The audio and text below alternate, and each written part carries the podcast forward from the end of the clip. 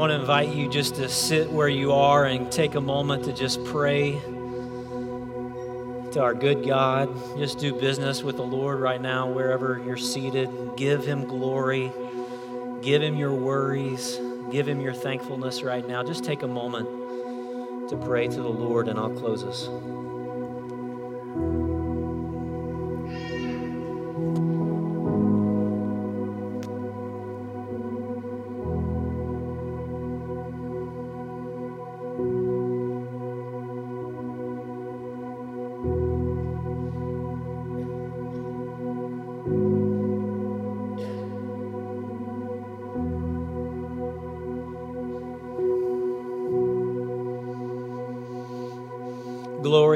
Glory, hallelujah.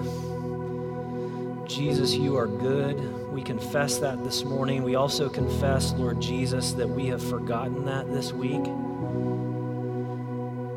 That we have pursued other glories, other loves. We thank you for these reminders this morning, this truth that recalibrates our heart. God, we pray for one another. We pray that you would speak to each person here this morning, that you would continue to touch us by your word and by sacrament and by song. We pray for those that are hurting among us, those that are worried, those that are grieving, those that face doctor's appointments, those that are bullied, those that are feeling left out.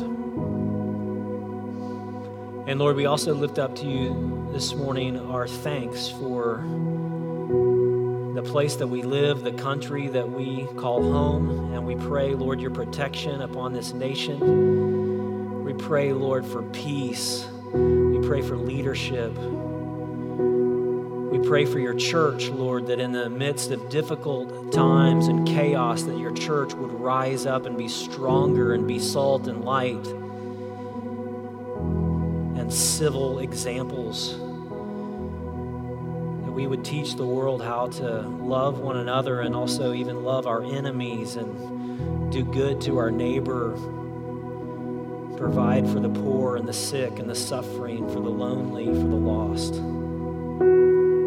God, we pray for our nation and we pray for our church. We pray for ourselves, Lord, that we would follow you, not just this morning through song, but through each day and each hour of our lives. Jesus, again, we love you and we say all glory to you. That you came and you paid our sins. That you conquered this brokenness, this sin and darkness in our world, and that you are coming again to reign as our blessed King forever. It's because of that, because of that hope that we pray to you this morning. Amen. Amen. Good morning. How you doing? Welcome to Centennial Church. We are so glad that you're here this morning. If you're our guest, and I see guests with us, fresh faces, so glad to have you. I want all of you to know, guests and regular alike, we have a CC app that tells you everything that's going on around here. You can hear music on that app, you can get old sermons, you can see what's happening with students and things like that. So download that CC app. You can also give on that app.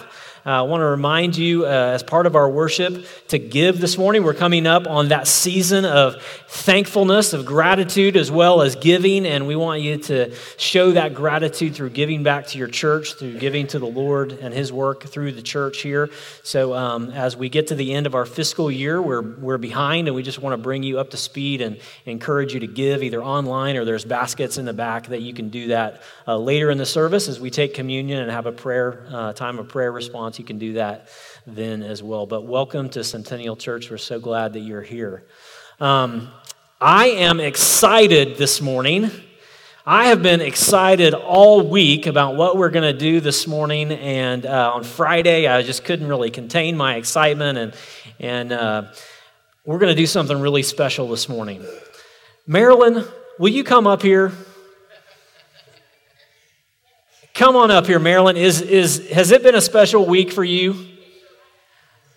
What happened on Friday? You had a birthday. Come on up here. We're going to, up, up here on the stage, Marilyn, we're going to sing happy birthday to you here. Come over here to the steps. Come over here to the steps. I know you want to jump right here. Right here, Marilyn. Right here. I'll help you. You haven't been up here before, have you? You think you have? Well, you can't preach, okay? I'm not going to let you preach, but we're going to sing to you this morning, okay? Happy birthday to you. Happy birthday to you. Happy birthday, dear Marilyn. Happy birthday to you. Eat Chick fil A, or whatever, whatever it is the kids say. Okay, Marilyn, uh, let me, uh, let me guess, okay? Are, are you 21 today? How old are you? I wish. You wish? 31? Nope. No? No. 35. Who wants to guess? Uh, I heard 35. nope. Nobody wants to guess. Okay, I- tell, yeah. tell us, Marilyn, how old you are. 64. 64. Give it up. That is so great. Hey, Marilyn, um, sir. We love you. Thank look great. you. Mm-hmm. We love you, and we're really glad that you're a part of our church Thank you, sir. and how um, friendly you are and how you make us all feel welcome. Thank you, sir. So we want to wish you a happy birthday, okay? We love you. Thank you, sir. What do you want for your birthday? Uh, You got a lot of people here that could get you something. I don't know. I, Okay, you I'll think think you you you think about it and tell us afterwards, okay? All right. Yes, I will help you down the stairs. Careful. All right. Good job. Oh, thank you, Deanna. you are welcome. And you thought I was excited about politics, didn't you?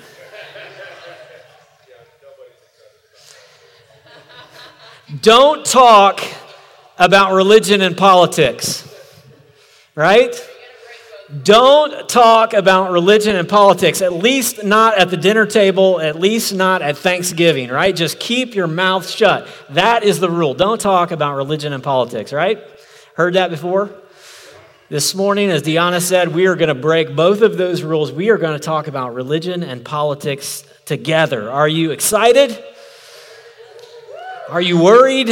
I thought about having a screen up here that could shield me from fruit or whatever. No. Okay, well, thank you. Thank you. We're going to talk about this. Obviously, it's a big. Uh, it's a big day uh, coming up Tuesday, and you have probably heard more than you want to hear about it, and you've probably gotten more mailers than you've wanted to throw away. But uh, we're going to talk about this this morning, and so pray for me. Personally, I want you to know that I am not disinterested or dispassionate about this topic, okay? I'm not disinterested or dispassionate. Uh, in fact, one of my first majors in college, and I say that, you know, one of my first majors because I had four or five, if I finally landed on one, but my first major in college was actually political science.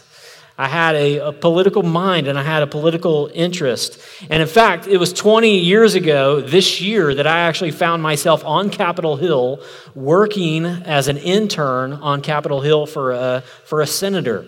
Uh, at the same time as some now other infamous interns of that day. But anyway, we won't go there. Uh, so I am not dispassionate about this topic. Uh, I have opinions. In fact, I even have some convictions. But my aim this morning uh, in this message is not to tell you who to vote for, okay? That's not my job. That's not my role. But my role is, I think, to bring before us this morning some kind of broad framework, or you might say some guardrails, a framework for thinking biblically and theologically about this giant topic. Okay? And I can't possibly do it uh, total justice in one little message here, but I think it's important as your pastor and at this time in our, our country to give you at least some guardrail. So, what I'm calling it is a political quadrilateral, okay? Uh, you can show that picture, uh, Amanda. If you grew up in a Methodist church or something, you might have heard about the Wesleyan quadrilateral. Anybody? No, no one's heard of that. Uh, but the Wesleyan quadrilateral is the way that Methodists have determined this is kind of a boundary by which we do theology and we, we build a theology of things. So I put together this uh, centennial quadrilateral for thinking about politics this morning, okay? And some of you, I've already lost you.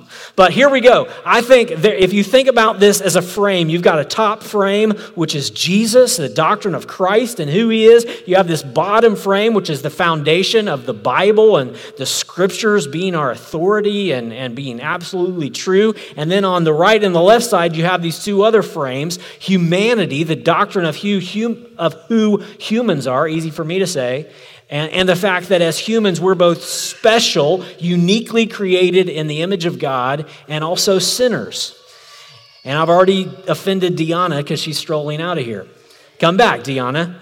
So, uh, doctrine of Christ, doctrine of Scripture, doctrine of what it means to be human, and then finally, this idea of the church as this institution that God has given humanity by which He is working uh, in today's in today's world. World. So first of all, I want to start with uh, this idea of just our, the uh, Jesus, the doctrine of Christ, and I want to start by making a very political statement here. Okay, this morning.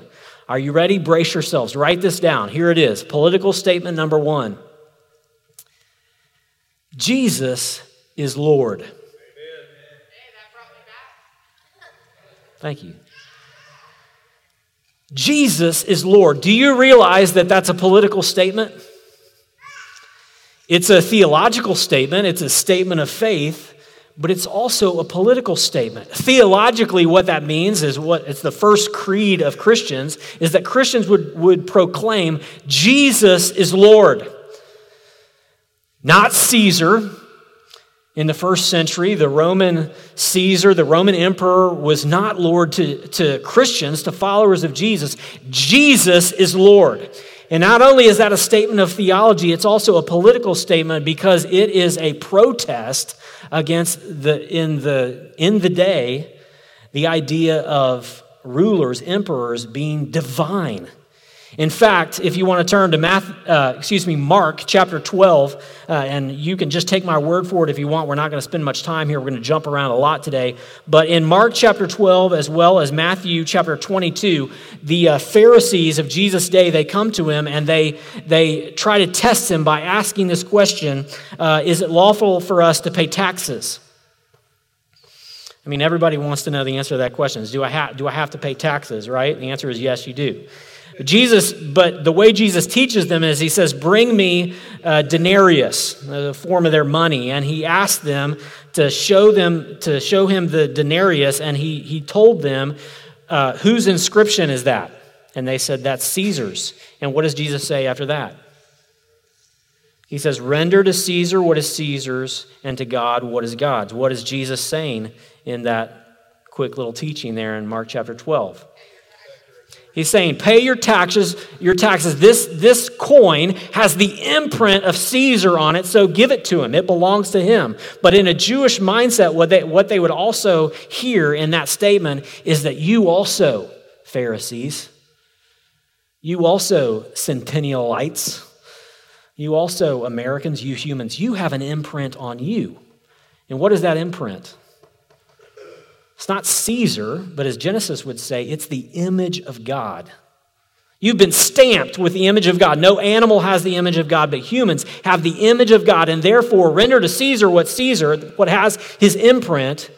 But don't give Caesar your life. Don't give Caesar your ultimate allegiance. You belong to God because you are an image bearer of God. So, already off the bat, to say Jesus is Lord is both a theological as well as a political statement because it is saying the lordship of Jesus extends to all life, even politics and even government. Because you are created in the image of God and Jesus is Lord. Jesus is Lord, therefore, over all things. He's master over all things. So if you are a believer this morning, if you are trying to follow Christ and Jesus is Lord, what that means is that Jesus is Lord of all. Of all. Even your politics. He is Lord over all. So when you go in the voting booth, or many of you have already voted because of early voting now, but when you go in the voting booth, you do not suspend your faith in Jesus. You, you do not suspend the fact that Jesus is Lord. You take your politics into the voting booth, but you also take your faith and the lordship of Jesus Christ. If Jesus is Lord of all, then he's Lord of you when you go in that voting booth, when you think about your political convictions.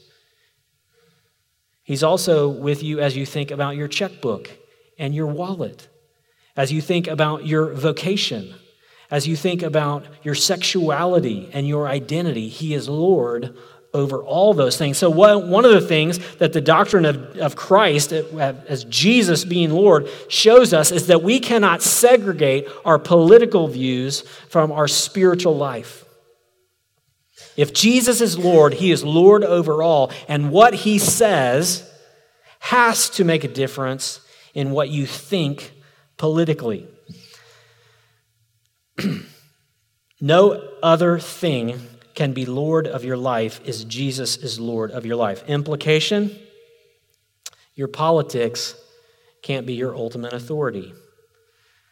A political party cannot be your, your, your ultimate authority or allegiance. If Jesus is Lord, He's Lord over all, even over your politics and your political affiliation.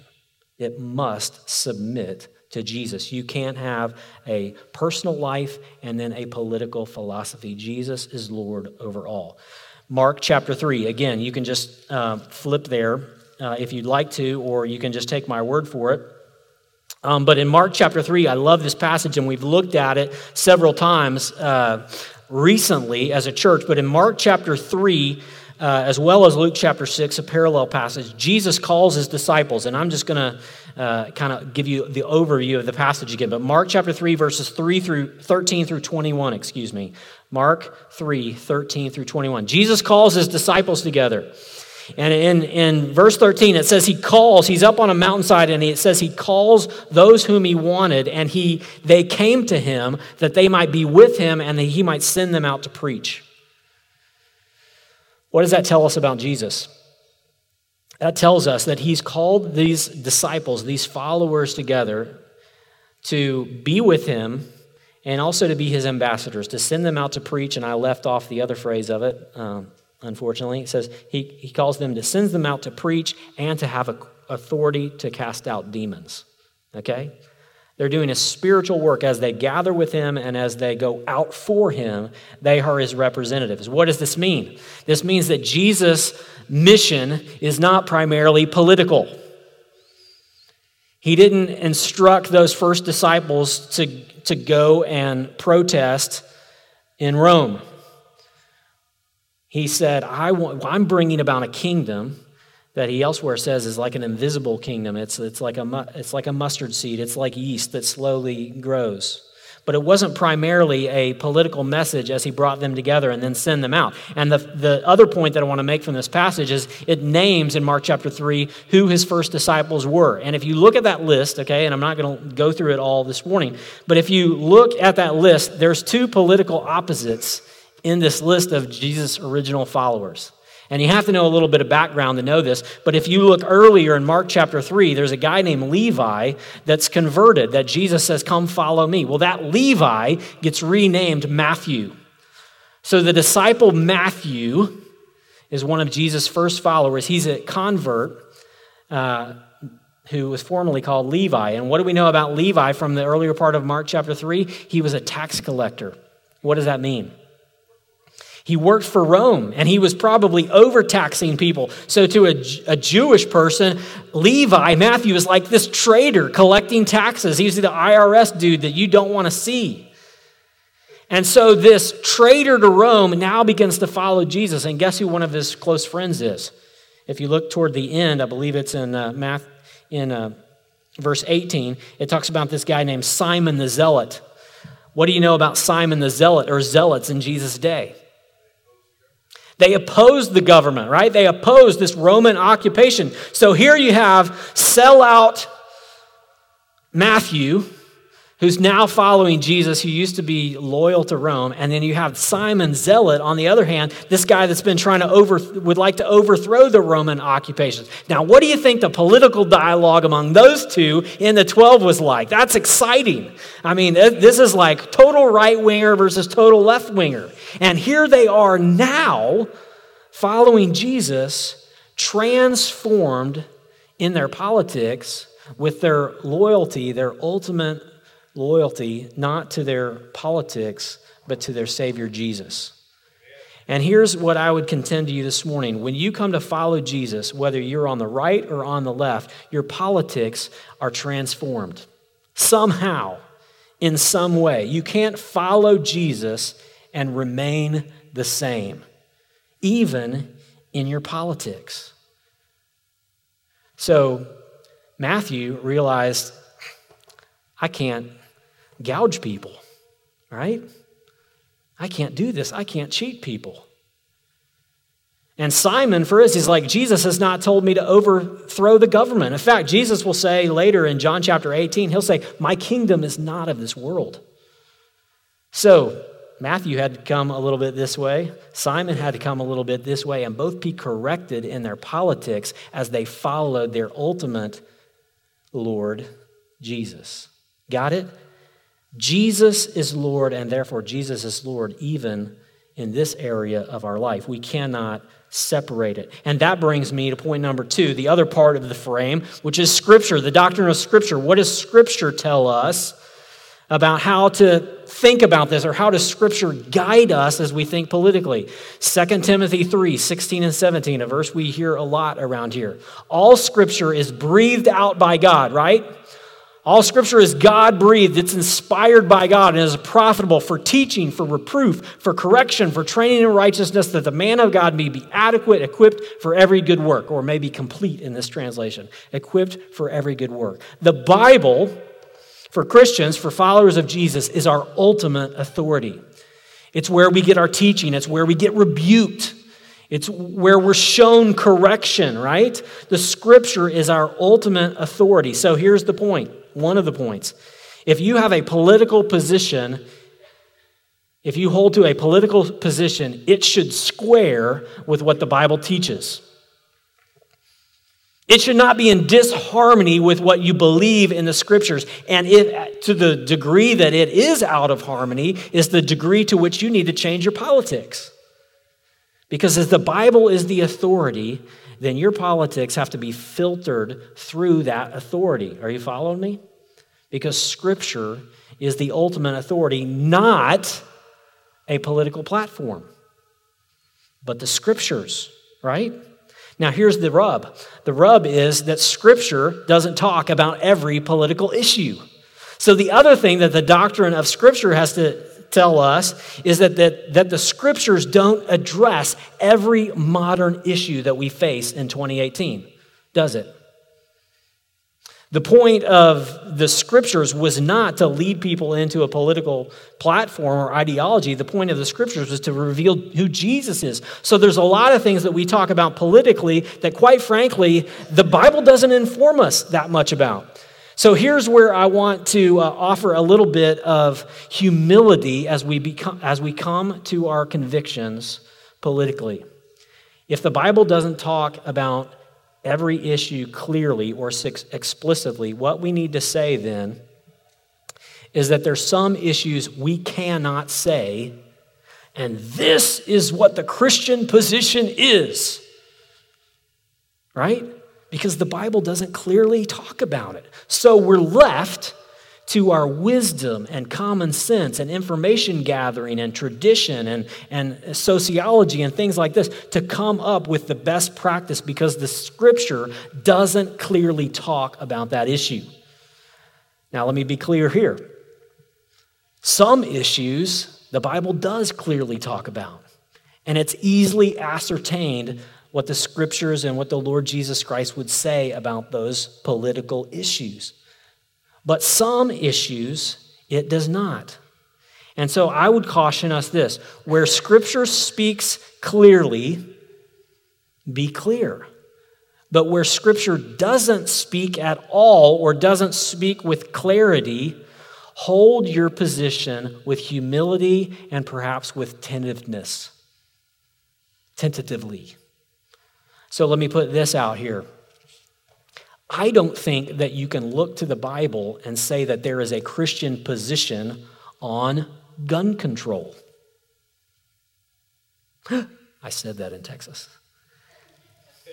I don't think you can say this is what you should think about gun control because the Bible says X. Now, you might be able to make some implications based upon human freedom or about protecting society or whatever, but they are not directly, explicitly from Scripture, right? I don't think the Bible teaches us what would be the best tax plan for our country, or how to think about free trade, or NAFTA, or things like that. Because the Bible is not aiming to answer those questions. So, where the scripture speaks clearly, hold your position tightly. But where the scripture doesn't speak, or where the scripture doesn't speak with clarity, hold your position tentatively or with humility. Okay? Doctrine of Christ, doctrine of scripture. Thirdly, doctrine of humanity and sin. We're humans. We're humans. And what does the Bible teach about humanity? It teaches that we are the most dignified creation that God created. He created all these wonderfully diverse animals, and then He creates man, and He says it's, it's good.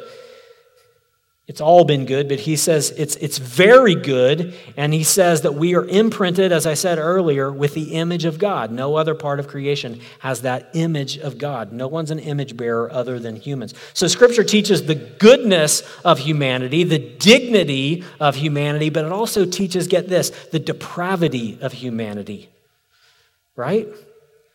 That humans are the most valuable thing there is in all of creation. And at the same time, every single one of us is a sinner bent towards folly, bent towards ignorance, bent towards prejudice, bent against God and His will, right? So, how could this possibly help us as we think about politics, this doctrine of humanity? And I'm pouring a bunch of things in here, okay? So, this, this, each one of these could use an entire sermon, okay? Aren't you glad we're not doing an entire sermon series on this? I am. Um, so, what possibly could the doctrine of humanity uh, lend to this idea of politics? Well, there's this verse that we quote often as we share the gospel with people, and it's Romans 3:23, and it says, "What? Don't cheat. For all have sinned and fall short of the glory of God. We're all sinners. That's the teaching of the scriptures. That we're humans and that we're sinners. So if we're sinners, what does that mean? It means we're going to get it wrong. It means occasionally we're going to miss the mark, whether it's ethically, morally, relationally, or politically. The fact that we're humans, I should have started here. The fact that we're humans means that we're not God, right? Which means that we don't have the omni attributes that God has. What are the omni attributes, right? Omniscient, omnipotent, all powerful. God is omniscient, all powerful, all knowing. Humans are not. We are limited, we are finite. So that means we are not omni anything except omni needy, right? And so, if that's true, if we're all humans, limited, finite, created in the image of God, and, and, and limited and therefore blind, we're going to make mistakes politically. And we don't have all the knowledge that God has. And lest we think we can go online and do a web search and spend 30 minutes reading online or reading a, a, a few blogs and know that we, in our finite, limited uh, knowledge, therefore now have the answer for all the things pertaining to healthcare or all the things pertaining to welfare is, is a bit presumptuous, isn't it? We probably don't have all the facts. Now, does that mean we shouldn't try? No, but in, in, in a day where we have all the information at our fingertips, we're sometimes uh, fooled into thinking, well, if people would just listen to me, they could figure this out. But, but the fact is that because we're limited and finite, we never have all the facts. And sometimes some of these things are such webs of um, issues and difficulty that they're hard to sort through. And so, as a human, created in the image of God, we have to acknowledge that sometimes we will be blind, we will be mistaken, we will be without all the information, and things are more complex than we might want to admit. Here's the other thing that I think we can say as human sinners. Christians are really good at saying that you know everyone's a sinner. We're known for that. Here's one thing we're less, uh, we've been less um, bold about. Not only are all humans sinners, but all systems that make up humans are therefore full of sin and inadequate and broken. So, where am I going with this? Where I'm going with this is that there is no political party or system made up of flawed, sinful people that will ever be perfect. And so, as a caution, if you think your party has no error in it, that its political platform is just sealed tight with no possible holes, then I would say you need to think again about the doctrine of sin and depravity. Because anytime humans get together and put together a document, it's going to be tainted by blindness, by limited thinking, by people that are bent to their own prejudice. So, guess what? The right has a political platform that often errs, and the left has a political platform that often errs. And you know, Jesus, he came into a world that had right and left also. Do you know that? And Jesus often found himself in the middle of very conservative Pharisees who wanted him to be stronger and more conservative, right? And he also walked around with people of, of a more liberal persuasion. They were called Herodians or Sadducees. There was also a group of people in Jesus' day called the Essenes who said, you know what, this occupation deal and all that, we're out of here. And they went and hid and made these, there's little uh, sects of society off in the caves where they didn't have to be contaminated by everything that was happening in Jerusalem. Sound familiar? And here Jesus is walking in between the right and the left, offending the right and offending the left, and saying, I am Lord. Follow me. Here's the other thing that we can say, and I'm going to I'm going to try to wrap this up quickly here. Here's the other thing that we can say about the doctrine of humanity. The doctrine of humanity, meaning that we're all image bearers of Christ, means that every person on this globe is an image bearer of Christ, whether a Christ follower of not or not. Do you catch that? Every person, the 7 billion people on this globe, whether they follow Jesus or not, are image bearers of God, uniquely created and therefore deserving of respect and justice and kindness. That's what we believe as Christians. That every human has that imprint of God and therefore are worthy of dignity and respect. So let me say this in all the noise that's out there, the people that ought to be modeling civility and kindness and love for enemies of all people, it ought to be us. It ought to be you and me that can sit across the table from someone and vehemently disagree and be kind. Because I'm not sitting across from an enemy, I'm sitting across from a human being who is made in the image of God. And they may be blinded, they may be ignorant, they may be prejudiced, but they are still worthy of dignity and respect as a human being. Amen? Christianity, wherever it has gone, has elevated humanity, has has brought dignity to the poor, to the oppressed, to the hurting. I know there's exceptions. Don't, you know, don't email me about that. Okay, let's move on. Finally, the fourth part of our quadrilateral here, the fourth piece of the framework is the church. The church. And listen to these words of Jesus, Matthew 16, 18. He says, You are Peter, and upon this rock I will build my church, and the gates of hell shall not prevail against it. Jesus came not to build a new government, but to build the church and to bring his kingdom. So his hope, Jesus' hope for the world, was not Rome, was not America. His hope for the world was his church. And there's no promise like this promise for the church that the gates of hell will not prevail against it. There's no promise like this for any human government.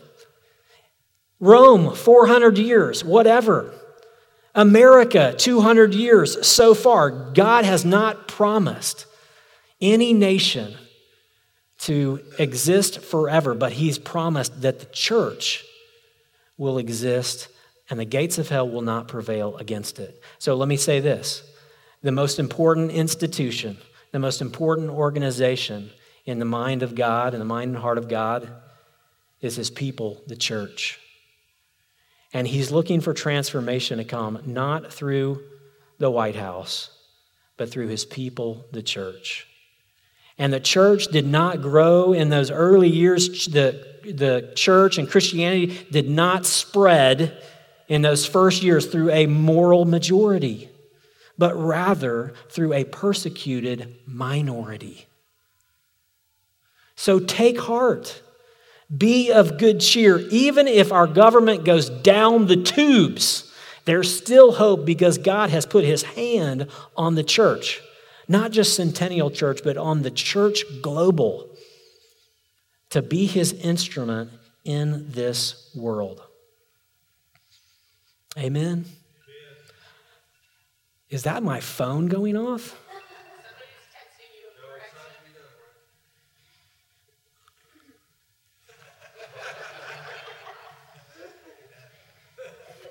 I think that means wrap it up. So, what do we do with this? If, if the church is the institution that God died for, is the ch- if the church is the hope of the world, not any one government, then here's application point number one, okay? Application point number one give more time, money, and energy to God's kingdom than a party or a PAC. Amen? I'm not saying don't give money to a party or to a PAC or, or to a, an effort. I'm not saying that. I'm just saying that God's priority seems to be the church. And we ought to be giving our lives, giving our energy, giving our time, and giving our dollars to the hope of the world, which is God's church. Second application be a great citizen, be a great neighbor. I mean, if you could summarize Christianity, if you could summarize the teaching, it's summarize it like Jesus did. What's the greatest commandment, Jesus? And he said, Love the Lord your God with all your heart, soul, mind, and strength. And then what? And love your neighbor as yourself. Transformation begins local. For us to know and love and serve and care for our neighbors, for the hungry, for the hurting around us, for the lonely, for the hopeless be a great citizen. Be a great neighbor. I can't believe in this context in 2018 how radical it's going to be to just be kind people. The world is going to be like, wow, they're kind. They invite me over to their house. They love me, even though I disagree. What an awesome opportunity we have to model Jesus by being good neighbors, just being good citizens. And thirdly, and probably most importantly, definitely most importantly. Give your heart and put your hope in the Lord Jesus Christ, the King of Kings. Not in any other king, not in any other candidate, not in any other party, not in any other president. But put your hope and put your confidence, no matter what's happening, in the King of Kings and the Lord of Lords. And here's his promise. Philippians 3:20. Paul writes this. Philippians 3:20. But our citizenship is in heaven, and from it we await a savior, the Lord Jesus Christ. We have a dual citizenship. We have a citizenship here, but our real citizenship is in heaven. And from there we await a savior. Where's the savior going to come from? From Washington D.C.? From the Supreme Court? From a new senator? No. The hope comes from Christ, who will come and bring this perfect kingdom of peace and justice that we all desperately long for. So, in a time that worries us, and I'm worried, take heart, have hope. Jesus still reigns and as King of Kings. The church has the Lord's promise, and we can make a difference in the dark sometimes greater than we can when it's seemingly light. So here's what I want to ask you to do in closing. I want to ask you, I want to invite you to stand, those that are able to stand with me. And I want you to repeat with me a little creed. Go ahead and stand. And I want us to just be reminded this morning of what we believe, the implications of our theology. So I'm going to say one line, and I'm going to have you say the next line, and then I've asked Stuart and Kim to pray for us, to close us in prayer, and then we will sing, we will praise the King of Kings and Lord of Lords through song, okay? So would you repeat after me? Jesus is Lord. The Bible is my platform. My allegiance is to Christ and His church. And my King is coming. Amen. Stuart, Kim, would you guys pray for us?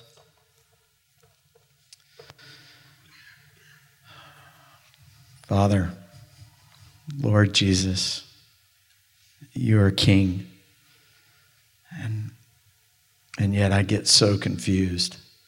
I think we get confused in this time that we're in and all the voices out there.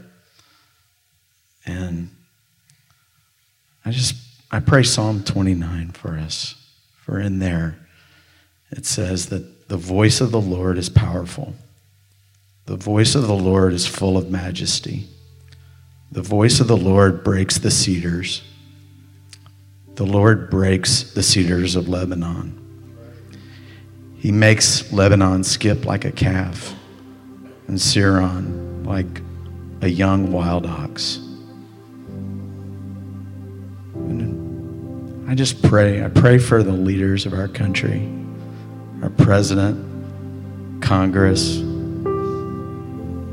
the courts, the state, its leadership, this city, city of Frisco and its leaders. And I just pray, Father, that you would break their hearts,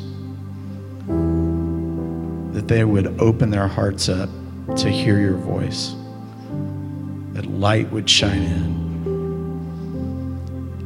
I pray that you would just lead them in your commands for us, that we would love you and love our neighbor as ourselves. I pray that they would listen. And then I pray that that they would hear your truth and speak your truth in love. We love you, Father, and we thank you that you're our leader and that Jesus would come. Pray that he would come and lead us.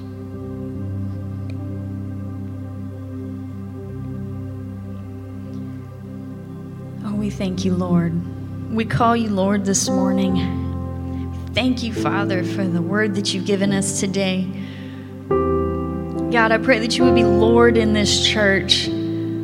Father, it's such a blessing that you would bless this place, that you would bless Centennial Church. God, you have called each and every one of us to this place today to hear your word, to open your word. God, I pray that you would just impress in our hearts that we would be the light that you have called us to be in this community, in our neighborhoods, in our homes. Lord, you said the gates of hell would not prevail against your church, your church. You called us yours, Father, this institution that you ordained. This wasn't our idea, God, and thank you for that. Lord, I pray that you would just bless this body and not just this body, not just this house, this house that we've come to worship you and glorify you and learn about everything that you would have for us in our lives, in our future, and those plans, God, that are so much bigger, so much greater than anything we could ever plan. Thank you, God, that you are in control, and not just here in this body, but all of our brothers and sisters across this great, blessed nation. That they would hear your word, that your word would be opened and taught in this country. That lights all over this country in this time and this and this stressful time. Not just today, but in all the years to come. And Lord, you have called us to go into every area of this world, Lord, your world. Thank you, God, that we are in your image. You made us in your image, and that we would, we would be your image to those who don't know you yet. God bless your church here in this place, all over this country, the United States, Lord, and all over the world. That you would open our hearts to see those who need to know that you're Lord, who need to have you in control of their lives and their decisions. God, in this moment, we say in your name, as your word tells us, you will be Lord on this earth. And I thank you, God, that nothing will prevail. Your church will last forever. Let us take that to heart, God. Let us carry that with us into all of those who need to hear us. Thank you, Lord, in your precious name. We praise you, God, that you give life to all things. Every race, every nation, and that you remained with us when we fell into temptation, when we fell into ruin, when we fell into destruction. God, you called us out of death, and now you call us to take hold of eternal life and to live our whole lives there. Father, would you help us pursue righteousness, godliness? Would you help us pursue faith, love, steadfastness, and gentleness. Father, would you help us fight the good fight of the faith, not faith in man made institutions or factions, but faith in your sovereignty, faith in your riches, faith in the riches of the gospel of your Son and faith that you are coming soon. You are the blessed, the sovereign, the King of kings, Lord of lords. You alone have immortality. You alone dwell in unapproachable light, whom no one has ever seen or can see. So to you, God, be honor and eternal dominion forever